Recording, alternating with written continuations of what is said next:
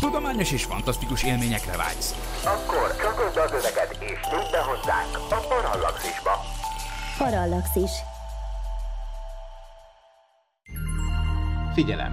A műsorban spoilerek bukkanhatnak fel. 12 éven aluliak számára nem ajánlott. Az MD Média bemutatja.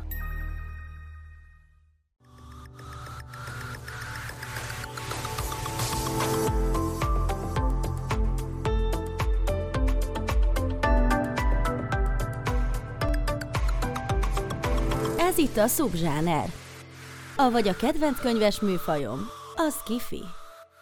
Üdvözlök mindenkit, ez itt a szubzsáner, én pedig Ivanics Rigel Klaudia vagyok. Na hát, ahogy az előző adásunkban ígértem, a mai szeptemberi adásban egy kicsit kikacsintunk a sci-fiből a fantasy világa felé, ugyanis nem másról lesz szó, mint a Gyűrűk uráról, és ez alatt most alapvetően a trilógiát értem. És hát ennek az aktualitása tulajdonképpen az, hogy ugye most nemrég indult el a Hatalom Gyűrűi című sorozat, amit én bevallom, még nem láttam, olvastam már róla mindenféle kritikákat, hát rengeteg félét olvastam, jót is, meg kevésbé jót is. Én azért egy kicsit reménykedem benne, hogy talán jó lesz, de egyelőre megvárom, amíg lemegy az egész adás, és majd utána megnézem egyben az egész évadot. Hát, ha ti már láttátok, akkor azért megírhatjátok nekünk kommentben, hogy hogy tetszettek nektek az eddigi részek. És akkor nem is szaporítanám tovább a szót, bemutatnám e-havi vendégünket, aki nem más, mint a férjem, Ivanics Ferenc. Szia! Szia! Szia! Üdvözlöm a kedves nézőket! Na hát, örülök, hogy vállaltad ezt a mai adást, és hát nem titkon azért őt kértem meg, nem azért, mert a férjem, hanem azért, mert amióta ő megismerkedett a Gyűrűk urával, majd mindjárt el fogja mondani, hogy hogyan, azóta nekünk rengeteg beszélgetésünk volt arról, ami tulajdonképpen a mai adás témája is, hogy vajon sci-finek tekinthető-e a Gyűrűk ura. Na hát először is arra szeretnélek megkérni téged, hogy kérlek meséld el a kedves nézőknek, hogy te hogyan találkoztál a Gyűrűk urával, mert hiszen te alapvetően inkább sci-fi és nem fantasy rajongó vagy. Igen, így van. Igazság szerint én nagyon sokáig nem voltam hajlandó fantasyt olvasni, viszont egész gyerekkoromban szerettem a science fiction mellett a fantasy történeteket is, de hozzáteszem, hogy míg sci-fit olvastam, a fantasyval mindig úgy voltam, hogy azt csak sorozatban vagy filmben látom szívesen, illetve fogadom be. Így aztán igazság szerint én már korábban is találkoztam, amikor ugye megjelent, már szerintem bő 20 évvel ezelőtt a Gyűrűk ura film, kijött annak idején. Talán majdnem a Harry Potter, első Harry Potterekkel párhuzamosan jöhetett ki. Megmondom őszintén, tetszett, de annyira nem nyűgözött le, hogy el is olvassam.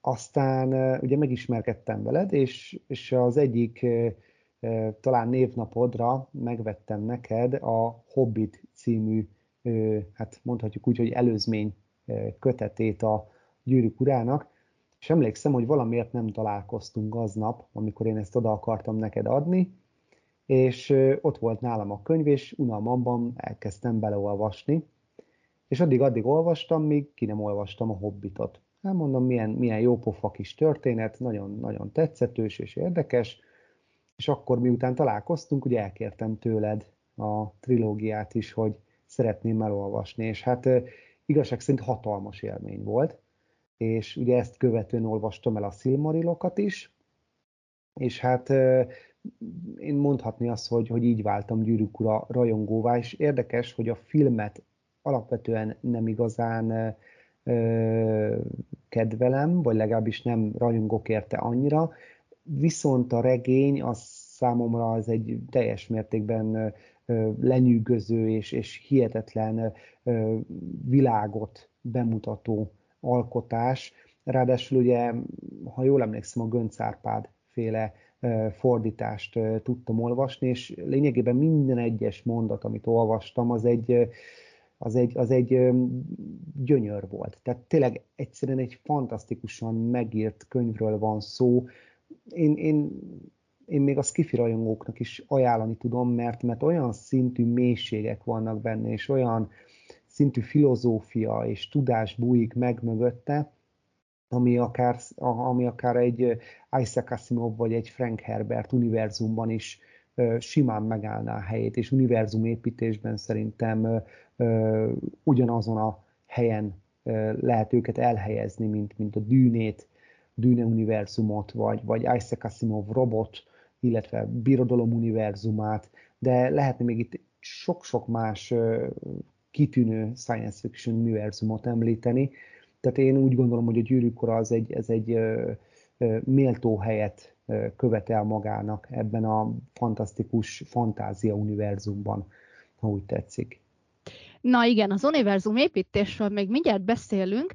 Előtte azért én is elmondom, hogy én hogy ismerkedtem meg a Gyűrűk urával, mert hogy én meg alapvetően inkább fantasy rajongó voltam, már gyerekkoromban is, nagyon szerettem a mindenféle fantasztikus történeteket, és hát talán a korombeliek, tehát ez a korai 30-as korosztály még emlékszik, hogy a rengeteg ilyen tini lányoknak szóló magazin között azért bújtak meg olyan magazinok is, amik kicsit komolyabbak voltak. Nekem nagy kedvencem volt, ha jól emlékszem, Oké magazin volt a neve, ami kifejezetten egy vegyes korosztálynak szólt, és nagyon vegyes témákkal, tehát mindenféle tudományos dolgok is voltak benne, de voltak benne, mindig voltak filmeknek a bemutatása, és én tulajdonképpen egyrészt ebben a magazinban találkoztam először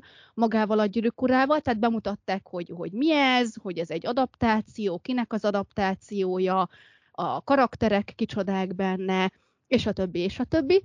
Illetve nálunk, ahol mi lakunk, a mellette lévő kisvárosban, akkor nyílt meg a Tesco. És emlékszem, hogy anyám vitt el a Tesco-ba, és akkor még az ilyen hát bevásárlóközpontoknak a legelején voltak ugye a különböző ilyen, tehát a tévék, még akkor lehetett ugye DVD-t kapni, még talán VHS-t is, tehát az összes ilyen dolog az mindjárt ott a bejárat után viszonylag hamar kapott helyet, és ugye mindig az aktuális moziba kerülő filmeknek a trélerét ott vetítették ki, sőt mindenféle ilyen promós anyag is ki volt téve, és pont a Gyűrűk ura ment az egyik ilyen nagyképernyős tévén, méghozzá a nyitó jelenet, tehát ugye ami még a gyűrűháborút, illetve Sauronnak a legyőzését mutatja be, illetve ugye, ahogy Isildur végül is megtartja a gyűrűt, és ez az első körülbelül 5 percet adták ott a tévében. Én meg hát voltam ilyen 12-3 körül, és hát szó szerint átott szájjal bámultam, és utána ránéztem anyámra, és azt mondtam neki, hogy nem nagyon szoktam itt semmit se kérni, hogy vegyetek meg nekem, de ennek a filmnek a VHS-ét, vagy a DVD-s kiadását azt úgy szeretném. Hogy azt hiszem, ez akkor már nem is a mozikban ment talán, hanem DVD-n, tehát én az első részt azt nem is láttam mozikban, csak a másodikat, meg a harmadikat sajnos. Úgyhogy nekem ez volt a legelső találkozásom a Gyűrűk urával, hát tehát szerelem volt első látásra. No, akkor beszéljünk az univerzum építésről. Ugye az univerzum építés, ahogy mondtad te is, valóban a legtöbb, az összes nagy írónál tulajdonképpen megjelenik, és nekem van egy ilyen kis, hát mondjuk azt, hogy vesszőparipám, az univerzum építésre, illetve a nagy ismert szagáknak a levezetésére, ez pedig tulajdonképpen a mese. És itt most, mint a magyar népmese például, az ilyenekre gondolok, de alapvetően a meséknek és az európai meséknek a fő alapja azok vagy a német mesék, tehát ez a Grimm nyomán származó gyűjtések, vagy pedig kicsit átmenve Ázsiába az orosz népmesék. És egy orosz népmese kutató írt egy tanulmányt tulajdonképpen arra vonatkozólag, hogy a meséket milyen vonalra lehet felfűzni, mik azok az alap dolgok, amik minden mesében megjelennek. Na most az univerzum építők ezeket használják fel. Ezeknek mi nem is biztos, hogy a tudatában vagyunk, és igazából mi most itt készültünk egy ilyen elemzéssel, és tulajdonképpen három nagy szagát, igaz, hogy az egyik az nem könyv, de három nagy szagát fogunk górcső alá venni, a Star Wars-ot, méghozzá az eredeti trilógiát, a Harry Pottert, és ugye természetesen a Gyűrűk urát. Ebben ugye van két klasszikus fantasy, tehát a Harry Potter és a Gyűrűk ura, ezek teljesen más vonalon működnek, illetve ugye a Star Wars, ami pedig hát az sem science fiction, majd egyszer erről is szeretnék egy adást, hogy science fictionnek minősül-e a Star Wars, az sem a szó szoros értelmében science fiction, inkább jobban közelít egy űrfantazihoz, de majd egyszer erről egy másik adásban beszélünk. No, igen? Egyébként szerintem a kozmikus tündérmese illene rá legjobban, ez a meghatározás. Igen, tehát itt akkor még maradunk a fantazinál. No, ugye minden mesében mi az alapkoncepció? Hát természetesen a jó és a rossz harca. Ugye a Csillagok háborújában ez a ugye, sötét oldal, világos oldal, és akkor innentől kezdve a Harry Potterben, meg a Gyűrűk urában is ugyanúgy ugye a jó és a rossz elemek harca, ezen nem is nagyon kell nagyon sokat lovagolni. Hanem akkor kezdjük magával a főhőssel. Ha egy tisztességes népmesét elolvasunk, akkor általában azt látjuk, hogy a főhős az sosem valamilyen elsőrangú, jó pozícióban lévő személy, hanem ha valami uralkodó is, akkor biztos, hogy ugye itt a harmadik kis királyfi szokott előfordulni, vagy pedig valamilyen parasztlegény, és hogyha már ugye a Star Wars, Harry Potter, Gyűrűk ura vonalon haladunk, akkor ugye árva. Ugye a Csillagok háborújában ott van Luke, a Harry Potterben, ugye Harry Potter nyilván, a Gyűrűk urában pedig ugye ott van Frodo, aki ugye árva, és a nagybátyja Bilbo neveli, akiről tulajdonképpen ugye a Hobbit szól. Ugye most alapvetően, mint mondtam, a Gyűrűk urával, tehát az eredeti trilógiával, már itt is mondhatom azt, hogy eredeti trilógia, fogunk foglalkozni.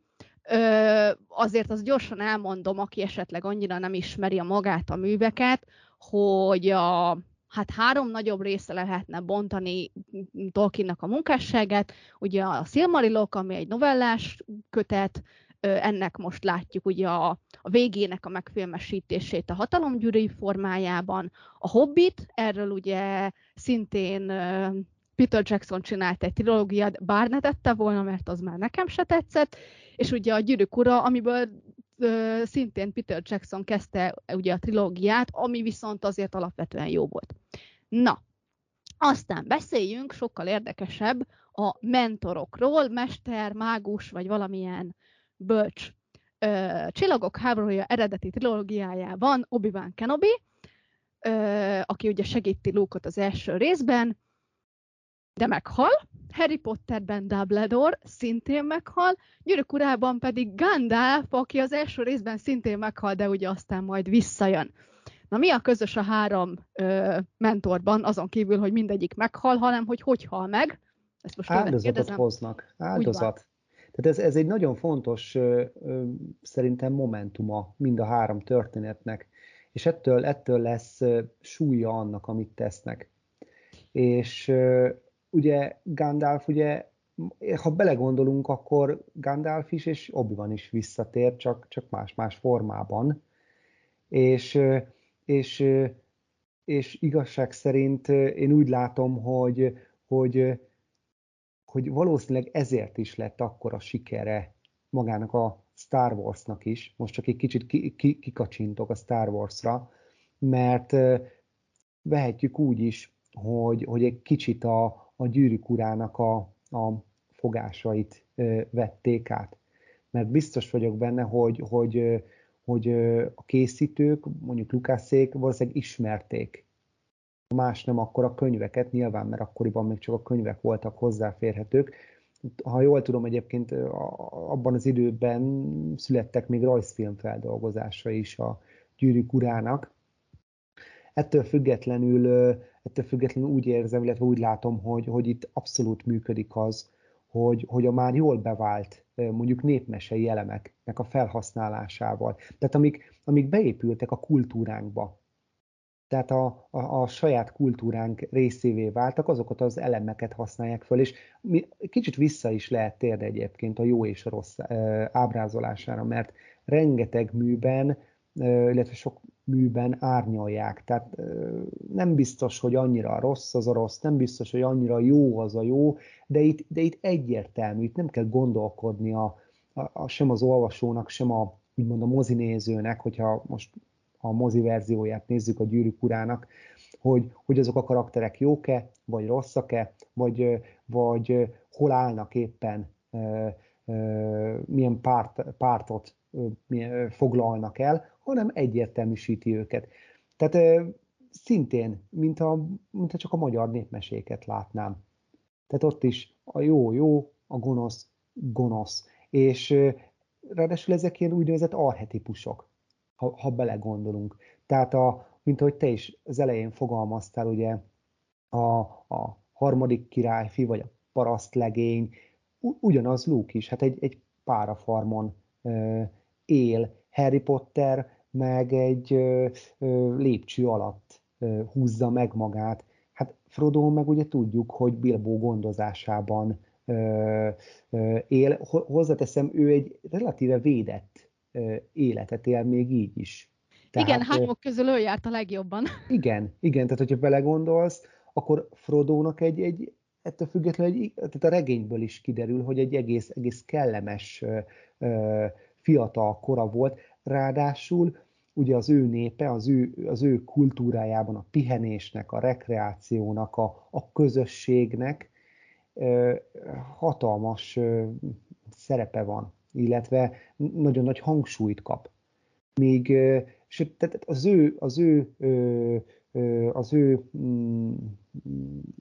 keresem a szót. Kultúrája? Nem kultúrát keresek, hanem az ő szociokulturális háttere is teljesen más alapot biztosít ennek a főhősnek. Tehát nagyon fontos ugye a családi háttér, hogy hozzáteszem, Luke is egy szerető családban nőtt föl. Igen, tehát, egyedül szegény Harry ilyen rosszul járt. Így van, de mégis ugye most Frodóra visszatérve, lehet, hogy Frodónak segített is a legsötétebb óráiban, amikor már feladni kényszerült a dolgokat, és ugye kezdte hatalmába keríteni a gyűrű is, mint egyfajta drog. Egyébként föl is lehet fogni a gyűrűt valamilyen drogként, mert függővé teszi magát, a használóját. És igen, ezt ugye Gollamon jól láttuk. Igen. De már Bilbón is. Gollam mint egy kiégett drogos, körülbelül úgy néz ki, vannak hullva a fogai, bármire képes az anyagér, tehát bármit képes megtenni. Tehát akár még így is föl lehet fogni a gyűrűt. Aztán ugye itt megint lehetne párhuzamokat vonni a Dűnében lévő Melange-sal, hogy lehetne akár összekötni a kettőt, mert ugye mind a kettő valamilyen szintű hatalmat ad. Igaz, hogy a gyűrű azért az egy sokkal komolyabb, látszólag komolyabb hatalmat ad, de mégsem, mert ugye eszközzé válik maga a használója, ugye a fő gonosz számára, aki ugye próbál visszatérni. És ugye itt is a háttérben meghúzódó főgonosz motivuma milyen érdekes. Tehát, hogyha megfigyeljük. erről is majd mindjárt beszélünk, most jó sok mindent mondtál, maradjunk a kísérők, segítőknél, ugye itt, ahogy mondtad, hogy mi segít Frodónak, amikor már a legsötétebb pillanatai vannak. Ugye egy népmesében szintén ugye archetípusként jelennek meg a különböző segítő szándékú kísérők, akik vagy az egész történetben, vagy a történet egy részében kísérik a szereplőt. Érdekes módon a mesékben inkább csak egy szegmensben a mesének tűnnek fel, vagy az elején feltűnnek, esetleg adnak valamilyen mágikus tárgyat a főhősnek, amit aztán ő felhasználva vissza tudja hívni ezt a segítőt, amikor bajban van és kell a segítőnek a segítsége. A három szágában ez máshogy jelenik meg, ott végig, tehát vannak olyan karakterek, akik végig a főhős mellett maradnak. Ugye a Csillagok háborújában ez leginkább Luke esetén ugye Leiát, Hánt, illetve mondjuk Ártút és Szripiót jelenti, meg nyilván Csubakkát, de Csubakka az inkább Hánnak a kísérője, mint tudjuk. A Harry Potterben ugye Ront és Hermionét természetesen ugye Harry mellett. A Gyűrűk Urában alapvetően a szövetség tagjai, de leginkább Samu, a bátor és rettenthetetlen csavardi Samu, és tényleg ő az, aki az utolsó pillanatokban is ott van Frodo mellett, ugye, ha megvannak azok a jelenetek, akár a filmből, akár a könyvből, amikor már így a végzett hegyének a lábainál vannak, és Frodo már nem tud menni, és akkor Samu fölemeli, és viszi, és így mondja is, hogy lehet, hogy azt, tehát a gyűrűt nem vihetem helyetted, de téged elviszlek, és ugye felcipeli a hegyre. Tehát a Frodo esetében Samu szerintem ez a igen, személy. Abszolút, én is egyetértek ezzel. Tehát, hogy engem egyébként lenyűgöz mai napig is, hogy ebben a három univerzumban, amit ugye most szépen górcső alá veszünk, ugye kifejezetten ugye a Gyűrűk Ura univerzumán keresztül, hogy milyen fantasztikus párhuzamok vannak, és ez a sikerük titka, ezeknek az elemeknek az integrálása, a történet szerves részévé tétele. És tényleg, ugye a továbbiakban is hamarosan látni fogjuk, hogy kik azok illetve mik azok az elemek, amik még ilyen gyönyörűen megjelennek. Úgy van, hát hogyha vannak segítők, akkor ugye vannak akadályozók is, és nagyon fontos kiemelni, hogy az akadályozók most ebben a jelentésben, ebben az értelemben nem függnek össze a főgonosszal. Tehát az akadályozók azok nem egyenlők a főgonosszal. Őszintén szóval, amikor én ezt összeállítottam, ezt a kis táblázatot, akkor mondjuk a Star Warsnál azért el kellett gondolkodnom akadályozók. Hát úgy, főleg, hogyha az eredeti trilógiánál maradunk, hát úgy egy az egyben a birodalom, mondjuk Tarkint lehetne kiemelni így a 4. részből. Igen. A Harry Potterben akadályozónak írtam, nagyon utálom azt a karaktert, és szerintem ezzel nem vagyok egyedül. Dolores Umbridge-ot, a kis rózsaszín masnis kreálmányaiban. Igen, a Gyűrűk Urában pedig akadályozónak lehetne mondani ugye Sarumánt, de például akadályozónak tekinthető, ha már ugye Gandalfot és a halálát emlegettük, akkor a Balrog. Igen, aki ugye Mória bányáiban tűnik föl, és ugye állja az útjukat. És ugye szó szerint akadályozik. Igen, és milyen érdekes, hogy a Star Warsban szintén ugye Vader a 4. rész vége tájékán, ugye az útjukba áll, úgymond a szereplőinknek, de ugye Obi-Wan Kenobi az önfeláldozásával biztosítja azt, hogy a főhősök, ez esetben ugye a pozitív szereplők eljussanak oda, ahova kell. De ugye nem csak úgy, hogy időben és térben, hanem az áldozatával azt is biztosítja, hogy maguk a szereplők valamilyen szinten fejlődni tudjanak. Igen. És szerintem a Gyűrűk Urában Gandalfnak ez az önfeláldozása, ez talán egy plusz energiával látja el a szövetséget. Tehát a igen, sőt, ugye a Harry Potterben is, mert ott Dumbledore hagyja, illetve szándékosan, ugye ott Pitonnal előre meg van beszélve, ez így van, hogy Piton őt meg fogja ölni, de ugye ez csak később derül ki, hogy az ott egy szándékos dolog volt, és ott is tulajdonképpen ez majd hat ugye a karakterekre. Tehát itt valahol igen, a mentornak a halála az mindig egy ilyen persze nyilván szomorú, és ott lehet, hogy úgy tűnik, hogy egy pillanatra visszaveti a szereplőket, utána viszont mégis pozitív hatással gyakorol rájuk. Igen, tehát szükségük van. A másik az, hogy ha mellettük maradna a mentor, akkor nem tudnák beteljesíteni a sorsukat. Pontosan. Azt a sorsot, amit az adott univerzum rendelt nekik. Mert ugye Luke-nak is megvan a sorsa, ugye Harry Potternek is megvan a sorsa, hogy tudjuk kivel kiálljon ugye a történet legvégén, és ugye Frodónak is ugyanez a szerepe, csak ugye számára ugye el kell pusztítania az egy gyűrűt, tehát a küldetését kell teljesítenie, de mind a hárman küldetésen vannak. De ha ott marad a maga a mentor, akkor olyan erős támogatást biztosít, hogy maga a főhős nem önállóan vinné végbe ezt az egész küldetést, és ezáltal ez levonna az egésznek az értékéből. Tehát így még inkább tudjuk becsülni a fáradozásait magának a szereplőnek, tehát ez esetben Frodónak. Igen, és ez... Szerintem ez még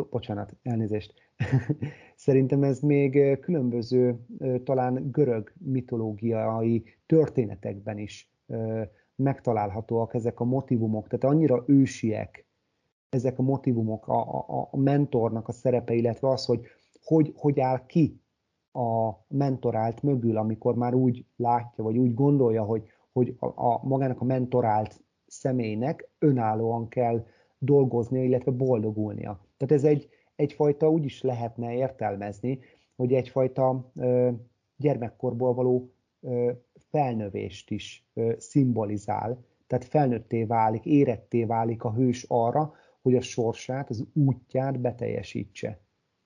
Igen, és érdekes, hogy most, hogy mondod ezt a görög mitológiát, ebbe pedig így bele sem gondoltam, de tényleg, hogyha viszont belegondolunk, akkor a héroszok mögött, ugye tényleg mindig áll egy nevelő, igen. Viszont ez a nevelő, ez általában egy idő után a háttérbe húzódik. Tehát általában ez úgy néz ki, hogy vagy elküldi a hőst egy kalandra, vagy magától indul el, de elhúzódik mögüle, hogy a hős maga ki tudjon teljesedni, fel tudjon nőni, úgy van. És tulajdonképpen most az is az eszembe jutott, hogy ez az írói fogás, hogy a mentor kilép a hős mögül, vagy azáltal, hogy meghal, vagy szándékosan tényleg csak hagyja, hogy a hős az magától járja az útját.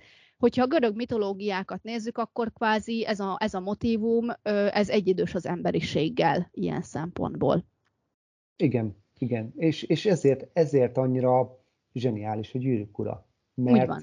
Mert Tolkien ezt nagyon jól tudta integrálni a történetében. És igazság szerint, amikor én úgy gondolom, hogy amikor Lukács megalkotta a saját űrfantáziát, vagy kozmikus tündérmeséjét, biztos vagyok benne, hogy ezeket az archetipikus elemeket dolgozta föl. Sőt, több szakirodalomban is olvasni egyébként, hogy a sikeres írók, akik univerzumot szeretnének építeni, azok mindezeket a formulákat próbálják így vagy úgy integrálni. Ez néha sikerül, néha nem. Most ugye 3 olyan univerzumot veszünk végig, ugye, ahol ezek szerintem nagyon jól sikerültek, és nem hiába gyűjtenek az egész világon több milliós rajongói tábort maguk köré, mert egyszerűen, tehát a Gyűrűk Urát is olvassuk, tényleg olyan érzés, mintha egy létező, lélegző világban járnánk. Tehát eleve a karakterek, a helyszínek, sőt maga a kultúra, vagy a kultúrák, amik megjelennek, a nyelvek, és ugye ezekről még nem is beszélgettünk igazán. Ha hozzánk hasonlóan neked is szenvedélyed a tudomány és a fantasztikum, és szívesen lépsz be a Parallaxis univerzumba, arra kérünk, hogy legyél a támogatónk és segíts te is az ismeretterjesztést. Látogass el a patreon.com/Parallaxis címre, ahol a különleges tartalmak mellett már akár napokkal korábban hallgathatod a Parallaxis podcast legújabb részét. patreon.com/Parallaxis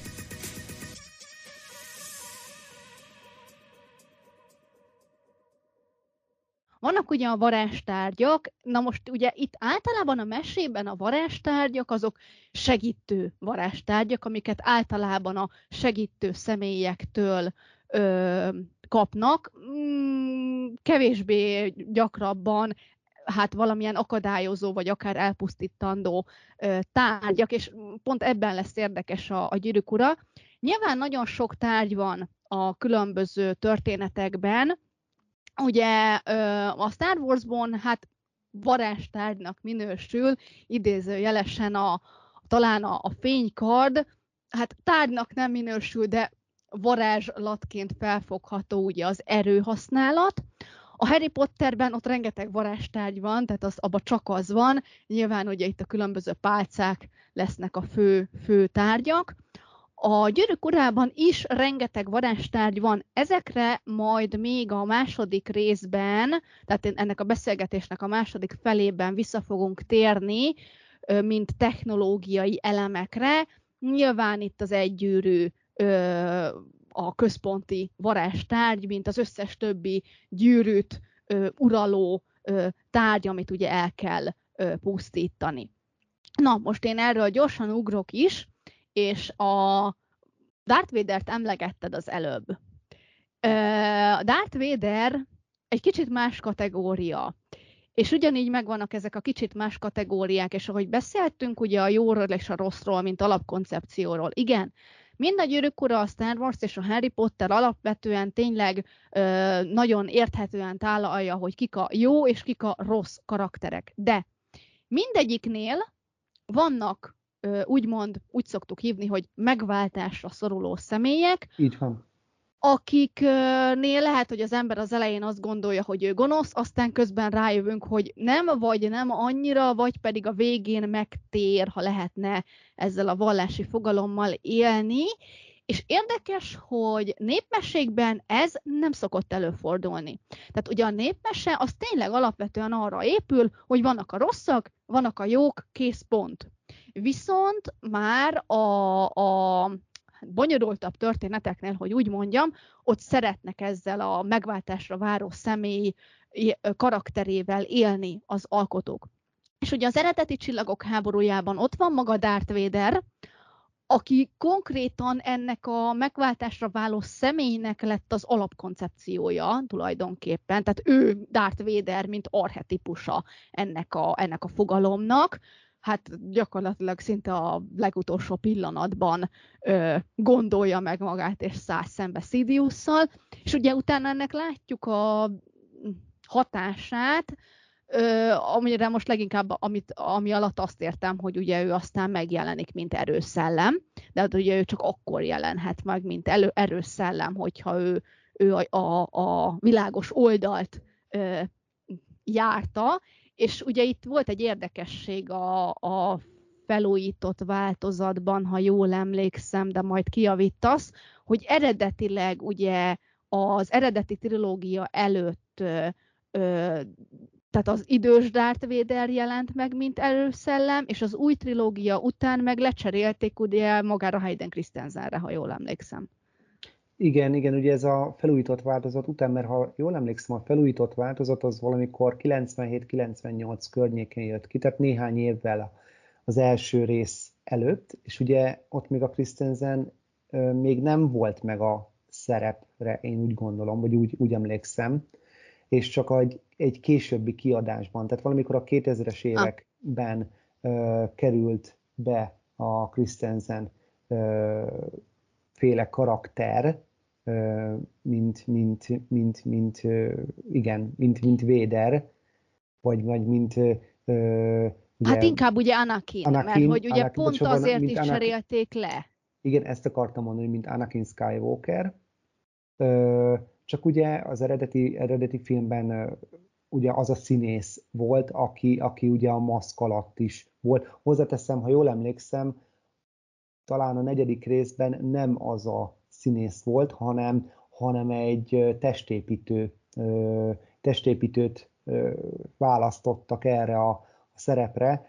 Aztán ugye jött ugye a Vadernek a szinkron hangja, James, aki egy más színész volt. Igen, ő egy afroamerikai színész volt, és az a tipikus Vader hang, az tőle jött, mert ugye a testépítőnek, annak a színésznek, akinek nem jutott eszembe a neve, eléggé nevetséges hangja volt, amikor megszólalt, tehát nem festett jól ez a hang, és akkor úgy gondolták, hogy akkor lecserélik egy jobb tónusú hangra, de szerintem most nagyon elkanyarodtunk az eredeti témától. Na, szóval ugye Darth Vader, igen, nem baj, tehát Darth Vader, a Harry Potterben ugye szintén már emlegettük Pitont, a Gyűrűk Urában pedig ugye Gollum, aki szerintem nagyon jól elő van adva a könyvben és a filmben is az ő rosszabbik énjével, ugye itt a Sméagol Gollumra gondolok, tehát a rosszabbik énjével való vívódása és az állandó veszekedés,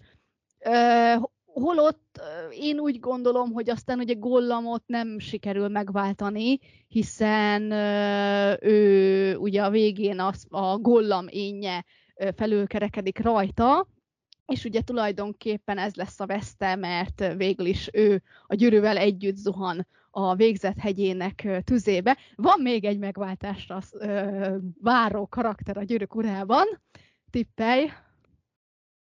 Első rész, most már jó sokat segítettem. Meg is halódik a végén. Boromir. Úgy van, nagyon jó.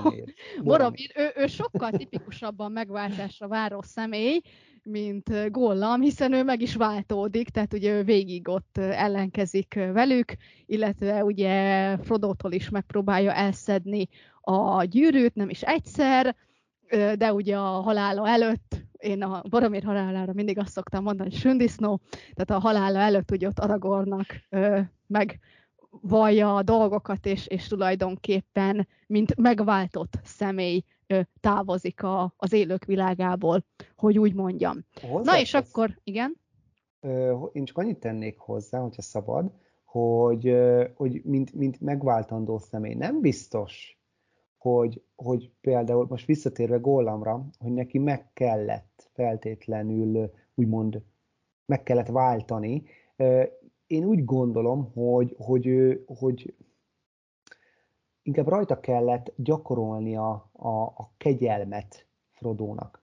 Ez az, igaz. Az, hogy tud még egy olyannak is kegyelmet biztosítani, mint valamiféle krisztusi megbocsájtás, hogy úgymond a rossznak is meg tud bocsájtani, és tud vele humánus maradni, és megértő, és kedves. Tehát ez hozzájárult ahhoz, hogy ő meg tudja őrizni azt a pozitivitást, amit ugye társítottunk Frodóhoz, a félszerzethez. Úgy van. Jó, ez egy teljesen jó meglátás, na látod, erre se gondoltam. Na és akkor ugye a legutolsó az a főgonosz, ugye akit nyilván a legvégén kell legyőzni, erről se beszélek most sokat, Star Warsban ugye Sirius, Harry Potterben ugye Voldemort, Gyűrűk Urában pedig ugye Sauron. No, az adásnak a második felében, mert most már jól elszaladt velünk az idő, ugye egyrészt beszéltünk még arról, hogy az alkotás sikere ugye az univerzum építésben mutatkozik meg, és ehhez hozzájárulnak a nyelvek, a kultúrák és a fajok. Itt most én mindjárt megállok magánál a nyelvnél, hiszen a Gyűrűk Uránál azt tudni illik, hogy Tolkien először nem a történetet alkotta meg, ugye ő irodalmár, illetve nyelvész volt, és ő kitalált egy nyelvet, a tünde nyelvet, ami aztán tulajdonképpen annyira megtetszett neki, hogy ráhúzott egy teljes univerzumot, és ez lett az egész Gyűrűk Ura, Hobbit, Silmarillion, stb. Univerzum. Rengeteg kultúra, rengeteg faj jelenik meg benne. Ugye alapvetően, aki a Silmarillokat olvasta, az tudja, hogy a tündék vannak úgymond a legmagasabb szinten, hát most ilyen nagyon csúnya szóval fogom mondani, hogy ők az áriafaj. De... Igen. Igen, illetve ők a tudásnak, és majd mindjárt erről beszélünk, a tudásnak az őrzői.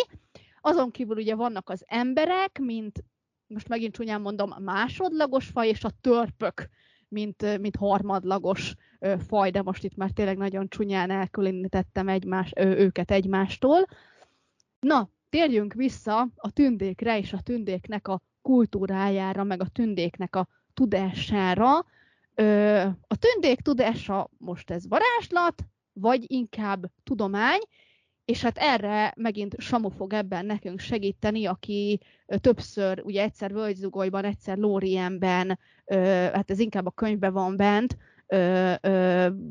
mindig oda volt a tündéknek a tudásától, és mindig látni akarta az ő varázslatukat, és aztán Lórienben Galadriel ott kicsit fel is világosítja, hogy ez azért nem annyira varázslat, hozzáteszem, a Gyűrűk Urában nem is varázsolnak kifejezetten, tehát nem úgy, mint a Harry Potterben.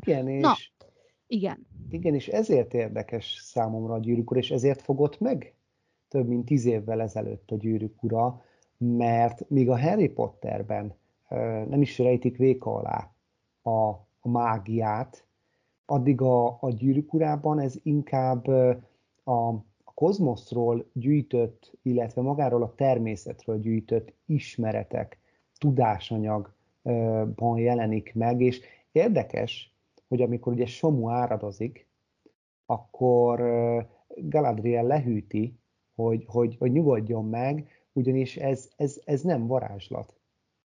Nem, hanem ugye tudás, vagy tudomány. Hanem ez tehát nem is így fejezik ki magát, de emlékszem, hogy amikor olvastam, akkor többször újraolvastam azt a néhány mondatot, mert nekem annyira tetszett az, hogy ez már olyan szintű ismerete a természetnek, tehát egy olyan magasan fejlett kultúráról, civilizációról van szó a tündék formájában, akik már olyan szinten ismerik a természet erőit, hogy az ő tudásuk azoknak a fajoknak és kultúráknak, akik nem állnak olyan fejlettségi szinten, varázslatnak hat. Igen, és... nekem erről mindig a fényképezőgép jut eszembe, ugye, amikor a különböző európai felfedezők eljutottak Afrikába, és akkor az afrikai őslakosok a fényképezőgépet valami démoni dolognak tekintették, ami rabulejti az embernek a lelkét, vagy valami ilyesmi volt. Akár lehet ez is, igen. Tehát amikor két civilizáció, két kultúra találkozik, és az egyik mondjuk a másik előtt jár évezredekkel, de ugye a science fictionben sok ilyen példát láthatunk.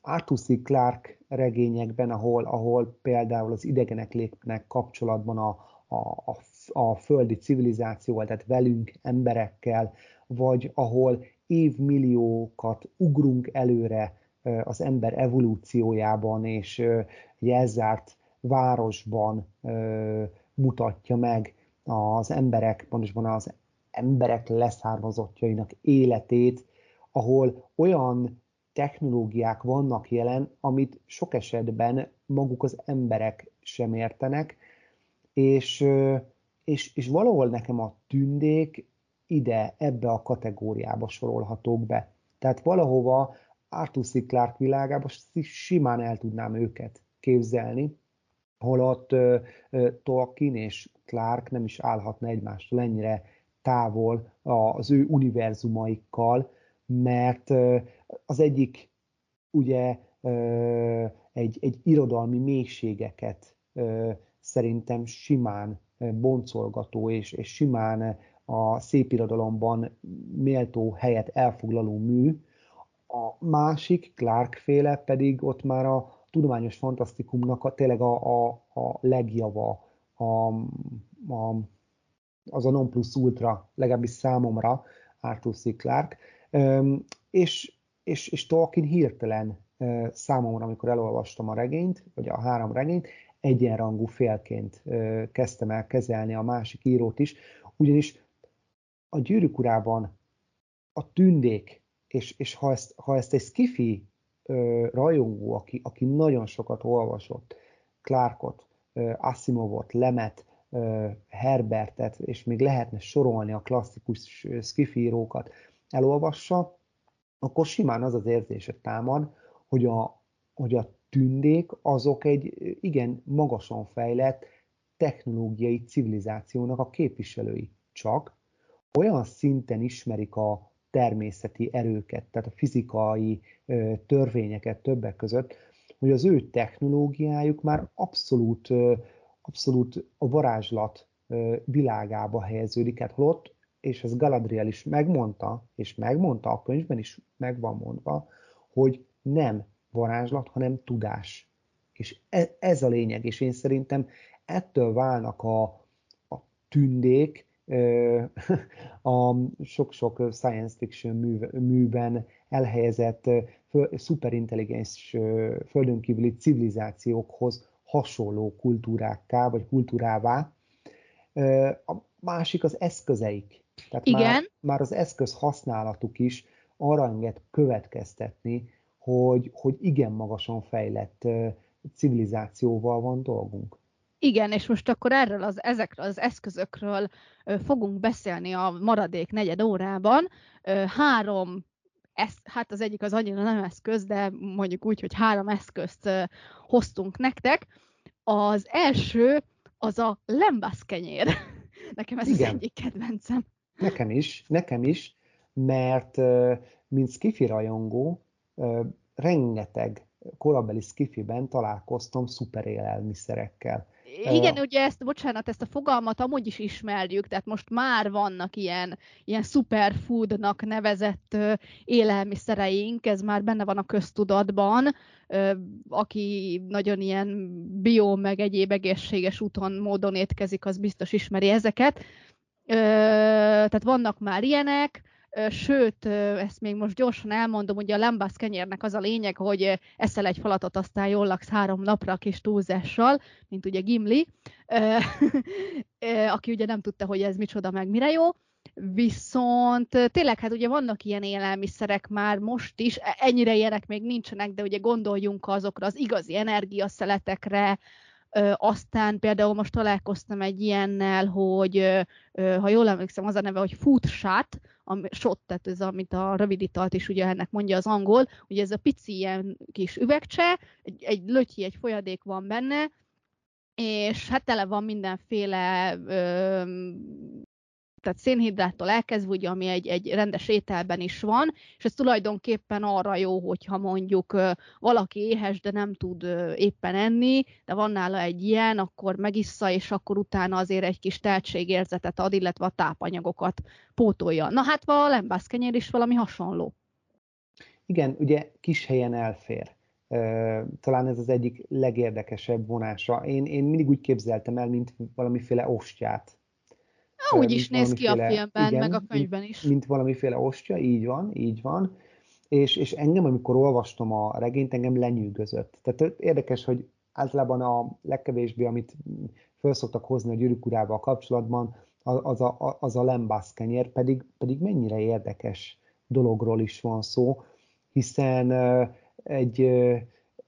lényegében egy szuper élelmiszerről beszélünk, amit akár hosszú távú utazásokon, és ugye tudjuk, hogy a tündék ugye kvázi a Gyűrűk ura világában messziről érkeztek, tehát hosszú távú mondjuk hajós, ez esetben akár űrhajós utazásokon is, tehát űrutazásokon is könnyedén szállíthatók, ugye száraz élelmiszerről van szó, tehát a szavatosság ideje is igen hosszú az ilyen élelmiszereknek, magas a tápanyagtartalma, keveset is fogyaszthatunk belőle, kis helyet foglal, súlytakarékos dolgokról van szó, és már tudjuk, hogy az ókori hajózásban is fontos volt olyan élelmiszereket szállítani a hosszú hajóutakon, de akár a 16.-17. századi hajóutakról is beszélhetünk, amik hosszú ideig elálltak. És a lembászkenyér mindezt megvalósítja, és mint ahogy mondtam, több évtizedekkel ezelőtt írt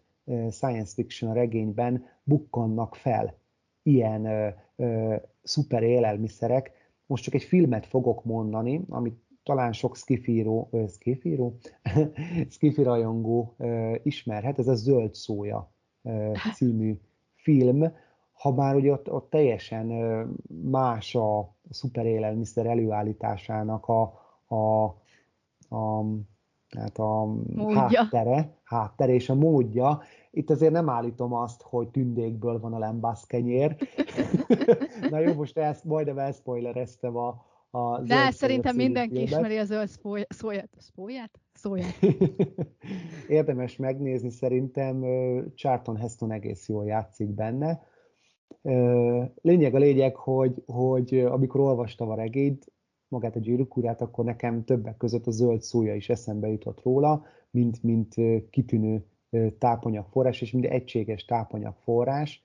De visszatérve erre, arra akartam csak kiugadni, hogy egy ilyen típusú élelmiszernek az előállításához olyan szintű ismeretekre van szükség a kémiában, a biokémiában, és úgy általában a biológiában, amit egy kuruzslással foglalkozó törzsi alapokon szerveződő, vagy egyéb primitív kultúra szerintem nemigen lenne képes kivitelezni. De még mi sem.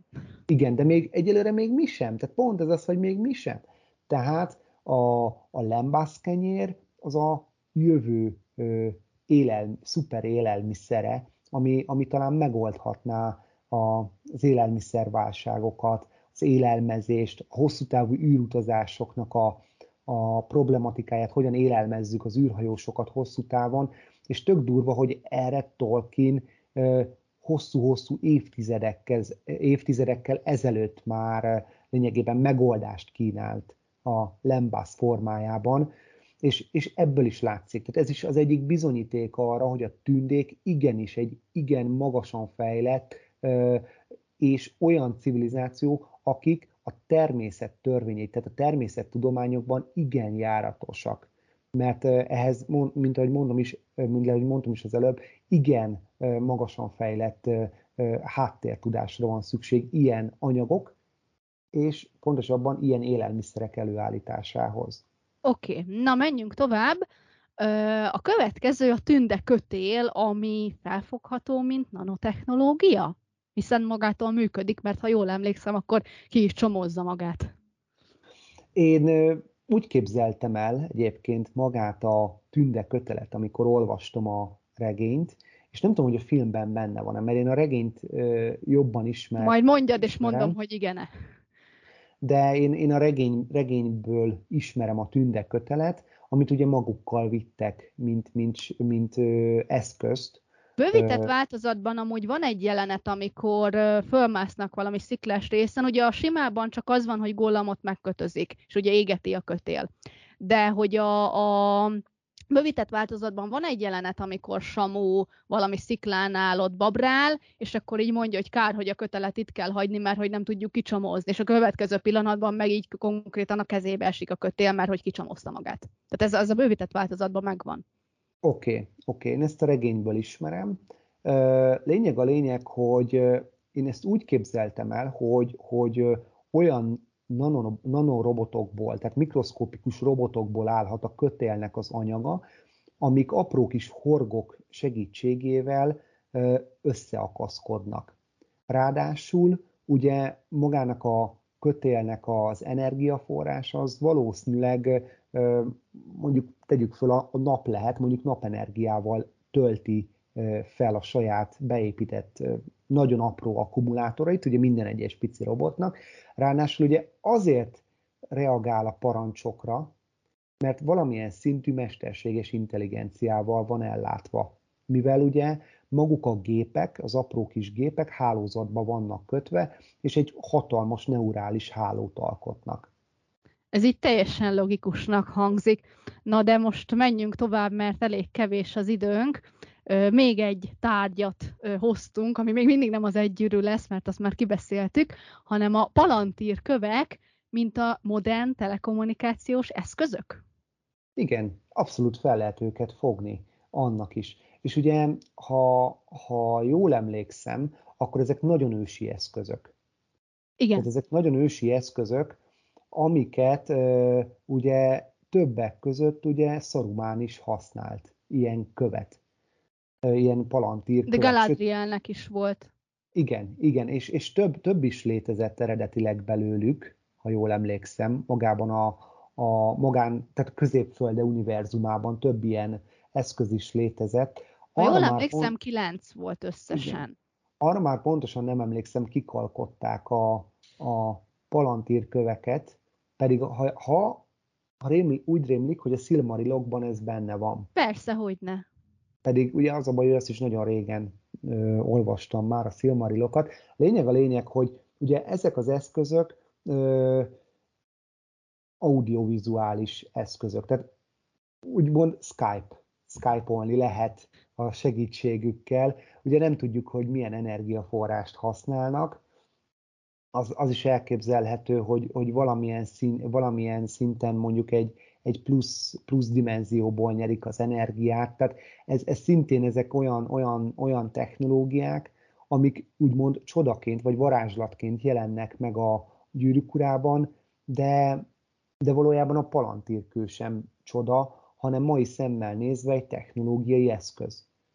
Tehát ez még mondjuk a 20. század elején még lehetett volna valamilyen szinten csoda, de már az akkori kor embere is szerintem elképzelhetőnek tartott már, hogy a telefont már a 20. század elején is ismerték, illetve hát használták is, illetve a távírót már korábban is használták, tehát miért ne lehetett volna elképzelni azt, hogy a képet is továbbítani lehessen, és ugye nem sokára ugye a rádiótechnológia fejlődésével, illetve a későbbiekben ugye a filmfelvevő technológiával, illetve ugye a televíziós technológia megjelenésével ez már realitássá vált maga a palantír, mint olyasmi. Tehát ugye a televízió, akár televíziós készülékként is föl lehet fogni ezeket a látóköveket, úgyhogy abszolút úgy gondolom, hogy ezek is simán beilleszkednek technológiai eszközként ebben az univerzumban. Persze lehetséges, sőt, biztos vagyok benne, hogy sok minden csak belemagyaráz az ember. De azért, jó, igen. De azért érdekes a Gyűrűk Ura univerzuma, mert én úgy gondolom, hogy legyen akármilyen beállítottságú az olvasó, mindenki megtalálja benne azt, amit keres. Pont azért, mert olyan elemekkel operál, amik kortalanok, időtlenek. Na és akkor hát erre vonatkozóan már csak egyetlen kérdésünk maradt. Hát az, hogy Skiffynek szánta Tolkien a Gyűrűk Urát, az biztos, hogy nem, de hát ugye belemagyarázása, ahogy te is mondtad, egy Skiffy rajongó tekintheti-e Skiffynek a Gyűrűk Urát? Szerintem bizonyos elemeket igen. Például a tündék civilizációját, kultúráját én úgy gondolom, hogy igen. Bizonyos eszközöket igen. Sőt, akár azt is el tudjuk képzelni, hogy a Gyűrűk Ura világa egy párhuzamos univerzumban létező földön játszódik, ahol mondjuk több intelligens hominida faj fejlődött, és simán el tudom képzelni azt, hogy milyen evolúciójuk lehetett a különböző hominida fajoknak, hogy kitermeljék magát az embert, magát a tündéket, az orkokat. Persze tudjuk ugye a Gyűrűk Urából, hogy az orkok a megrontott tündék, ha jól emlékszem, akiket ugye a gonoszság megrontott, de lehet akár egy utalás arra, hogy ők az evolúciójuknak az egyik zsákutcái, vagy egy bizonyos szintű alkalmazkodás is lehet. Tehát így ilyen szempontból is lehet vizsgálni, hogy ez egy párhuzamos univerzum, sőt, ami igazán érdekes az, hogyha megvizsgáljuk például a Hosszú Föld sorozatot, amit Stephen Baxter és Terry Pratchett írt, érdemes olvasni, nagyon érdekes, ott például konkrétan a tündék, az orkok és a különböző mesebeli lények létezésére nagyon érdekes magyarázattal szolgál a végtelen számú párhuzamos világ létezése. Tehát simán el tudjuk a mai tudásunkkal, a mai ideáinkkal helyezni a Gyűrűk Ura bizonyos momentumait a fantasztikum, azon belül pedig akár a tudományos fantasztikum világába. De én úgy gondolom, hogy próbáljuk meghagyni annak a Gyűrűk Urát, ami valójában egy fantasztikus történetnek, hősiességről, barátságról, áldozatról, és lényegében ez egy fantasztikus ősmese, ha úgy veszük, akár csak a Star Wars. Tehát a Star Warsról sem lehetne úgy beszélni, hogy az egy tudományos, fantasztikus történet, nem, mert az a Star Trek, de az megint egy másik univerzum. De a Gyűrűk Ura maradjon az, ami. De hozzáteszem, hogy a sci-fi rajongók is igenis forgassák, olvassák, mert hihetetlen nagy örömet tud okozni olvasás közben. Lényegében tényleg egy gyönyörfaktor, minden egyes mondata olyan gyönyörűen van megfogalmazva, illetve fordítva Göncz Árpád által. Oké, na hát, bocs. Szóval csak azért szakítalak félbe, mert lassan lejárt az időnk. De én nagyon szépen köszönöm, hogy itt voltál és megosztottad velünk ezeket a nagyon érdekes gondolatokat. Reméljük, hogy sok sci-fi rajongónak fölkeltettük ezzel az érdeklődését. És akkor én el is búcsúznék. A mai adásban itt volt velünk Ivanics Ferenc. Utóbb is elmondom, hogy a Bakonyi Csillagászati Egyesület elnöke. Köszönöm szépen, ezt szerettem volna, hogy elmondtam. Igen, és hát akkor következő alkalommal pedig egy másik amatőr csillagász, Őrsi András lesz a vendégünk. A téma egyelőre még titok, de tartsatok októberben is velünk. Sziasztok! Hello, sziasztok! Nem volt elég a tudományból és a fantasztikumból? Olvasd a parallaxis.emtv.hu-t, lájkold a Facebook oldalunkat, nézd a YouTube csatornánkat és hallgasd a Szokolébresztőt a Tilos Rádióban. A Tudományos Újságírók Klubja és a Tudományos Ismeretterjesztő Társulat által a Juhari Zsuzsanna díj külön díjával jutalmazott blog podcastjét az MD Media készítette. Kreatív producer Horváth Ádám Tamás. Hamarosan jön a következő rész.